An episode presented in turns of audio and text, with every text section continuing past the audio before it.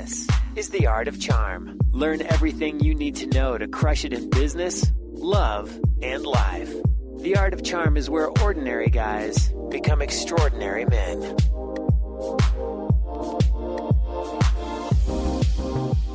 Hey guys, time for Fan Mail Fridays where I'll be answering your questions and dropping some knowledge and feedback to help you kick the weekend off right. If you're new to the Art of Charm podcast, this isn't a great place to start. Most of our content is more in-depth and longer format, so check out the best of at theartofcharmpodcast.com slash best or the fundamentals toolbox at theartofcharm.com slash toolbox. That's where we've got fundamentals of body language and nonverbal communication, attraction, negotiation, networking, etc., and everything else we teach here at The Art of Charm.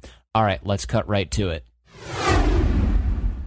The first question is actually from a female fan. I, I, you know, I love the questions I get from the ladies as well because they're just so interesting. The guys are interesting as well. Don't get me wrong, but I, I love the fact that women are opening up about this stuff because it shows one that they have very similar problems that, that guys do when it comes to dating, but there's a little bit of an interesting spin on it. So, ladies, keep them coming. You know how to reach me, Jordan at theartofcharm.com. She says.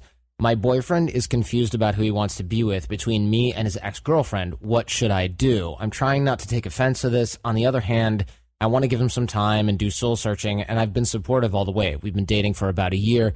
If he comes back, I'm not sure how I could take him back. Am I not supposed to be happy he's coming back for me? I don't know what to do.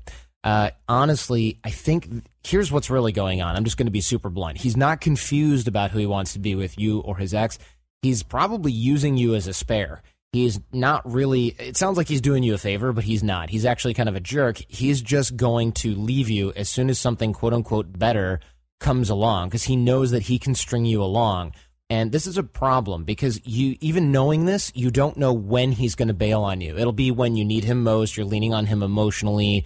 He really feels like he's getting dragged into something heavy duty, which is when you're most vulnerable this is a control thing. At least it very well could be a control thing. And who the heck does he need to be to get control over you or in your life? I don't think you should take him back. I think you should kick him to the curb along with anybody else who treats you like this. A good rule that we use at the Art of Charm is the hell yes or no rule. And that means basically if somebody's not crazy about you, kick them to the curb. If you're lukewarm about them, kick them to the curb you don't need to be in a relationship that's not interesting or really keeping you on fire, really middle of the road mediocre. You don't have to be in a relationship because you're bored. You don't have to be in a relationship because you feel like you don't have options. You only should be in relationships with people that you're really, really stoked about. And the feeling has to be mutual. If both of you don't feel like hell yes, then kick them to the curb. If the answer is no, go find somebody else or be alone for a while. There's nothing wrong with that. In fact, a lot of the reason that people get into these situations in the first place is because they're afraid to be alone or they feel like they won't find someone else, quote unquote, of equal quality. But I got to ask you, and you got to ask yourself, what kind of quality is this guy for keeping you as a spare tire in the relationship department? So give him the boot. This next one comes from James. He says, I've gone through a lot in my life. I really identify with the things you say about masculinity, and I was never validated as a young man. I'm now 27 and getting out of rehab in seven days. I've been addicted to cocaine for nine years. It has ruined my life, and I have some deep rooted self confidence issues. I am also now in a long term relationship with a self made woman who's healthy in and of herself. She's a huge driving reason I came to this rehab. But now I'm no longer on the drugs, and she expects this insecurity and feeling of worthlessness to just go away. It's shown through recently, and we're not speaking right now. I've made some significant changes in my lifestyle due to this. For example, I declined help in paying off my court fees. Those are my responsibility. I've told my family to back out of mine and her relationship. They like to be nosy and do everything for me. And also, by doing this, I found a huge surge in my confidence. I want to repair the broken trust in relationship. She has not broken it off. I think she just wants to see the change happen. Are there ways I can better portray this to her? Even when I leave here, I'll still be an hour and a half away. And do you think she will be watching and judging me based on the results and success in my life? None of this is going to be quick. Should I continue to let her know about small victories or let her see them a little at a time? Should I talk to her at all? This woman is my beauty to pursue, but I don't want to portray that I'm so insecure in myself that I need her to validate me because I don't. Can you give me advice on finding balance? Hey, James, I think this is awesome. First of all, you're on the right track. You're becoming healthier. You're becoming more confident by handling things for yourself, being able to trust yourself is one of the roots of confidence and, and being independent is huge for you right now, even though you're 27 and you feel like you might be a little bit behind the curve and your parents aren't necessarily helping by trying to do everything for you and baby you. I think the next step for you is to not be so emotionally dependent on her, which is definitely something that she can sense. In fact, I'm going to go out on a limb here and say that you're not necessarily in a great place for a relationship. Now, the reason you're worried about this relationship is probably because you have sort of a scarcity mindset when it comes to this. Like, oh, this girl's great. She's my beauty to pursue. She's a self made woman. I know it sounds like a cliche, but you're going to be able to find somebody a lot like her. You might even get back together with her. But right now, you do not need to be worried about how to maintain this relationship. You have to do the work on yourself. You've got a lot of stuff that you need to work on and you have a lot of lost time that you can make up. You can't do it if you're trying to maintain a relationship, you're trying to get your family off your back, you're trying to get your life together, you're trying to stay off drugs. You can't do all those things at once. You need to work on yourself. It's going to come off as approval seeking by continuing to tell her about your small victories. You need to wean yourself from doing that and focus on creating a better lifestyle for yourself right now all the pieces for relationships and external relationships and things like that are going to come together once you have your ish together, man. So I would say, listen, you're not speaking right now.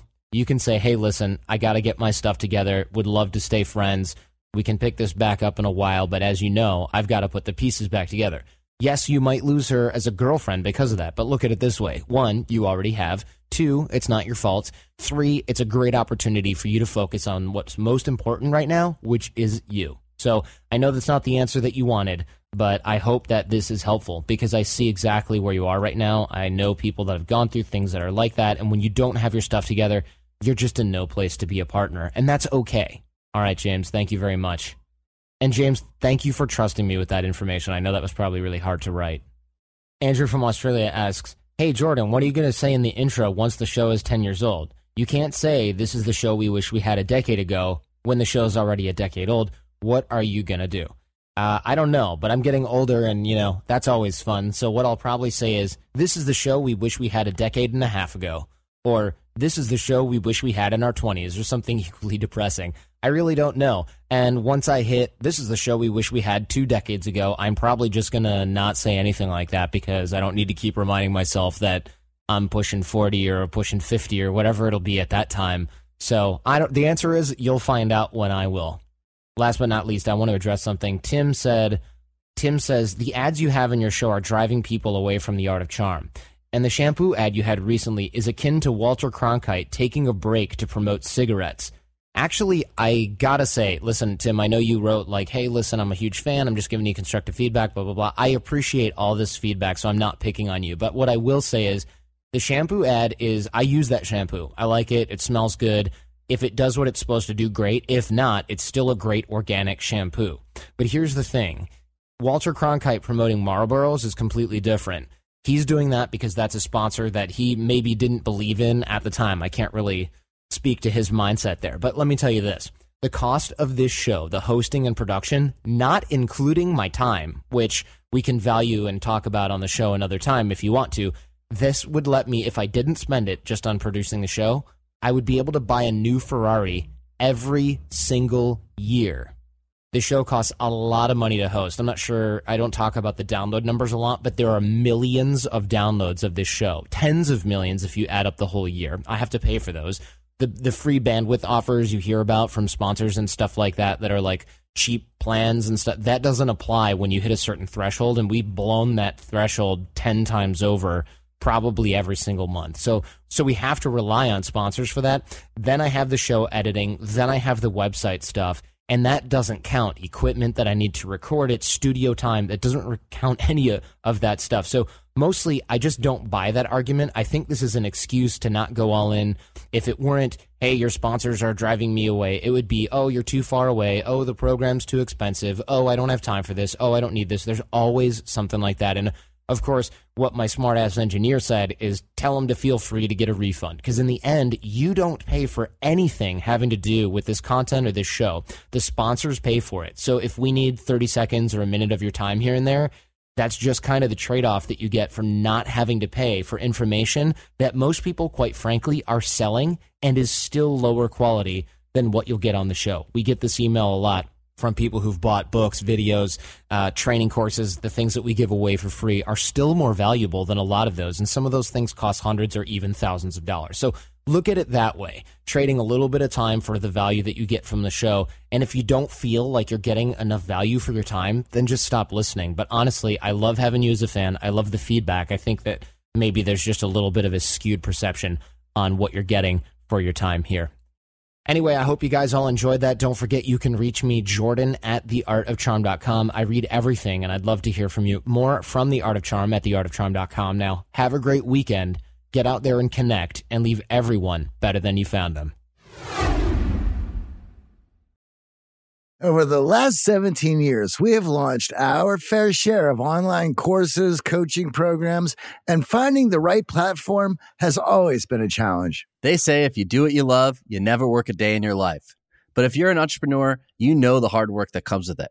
That's why you need Kajabi. Kajabi makes it easy to run your entire online business from one platform so you can focus on what you love creating. Kajabi is the ultimate all in one platform that helps creators and entrepreneurs build successful online businesses by unlocking predictable recurring revenue. No matter your niche, Kajabi makes it easy to turn your skills, passions, and experiences into enriching online courses, exclusive membership sites, subscription podcasts, thriving communities, personalized coaching, and more. The best part Kajabi doesn't cut into your revenue because everything is owned and controlled by you.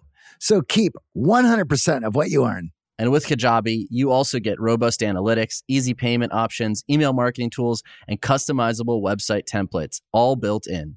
You don't even need a huge audience to make sustainable income. There are thousands of creators on Kajabi making six and seven figures with less than 50,000 followers. Right now, Kajabi is offering a free 30-day trial to start your business if you go to kajabi.com slash charm. That's K-A-J-A-B-I dot com slash charm. Go to kajabi.com slash charm and join the creators and entrepreneurs who have made over $7 billion. Thanks for listening to The Art of Charm. Get more confidence, relationship skills, life hacks, and everything for the extraordinary man at theartofcharmpodcast.com.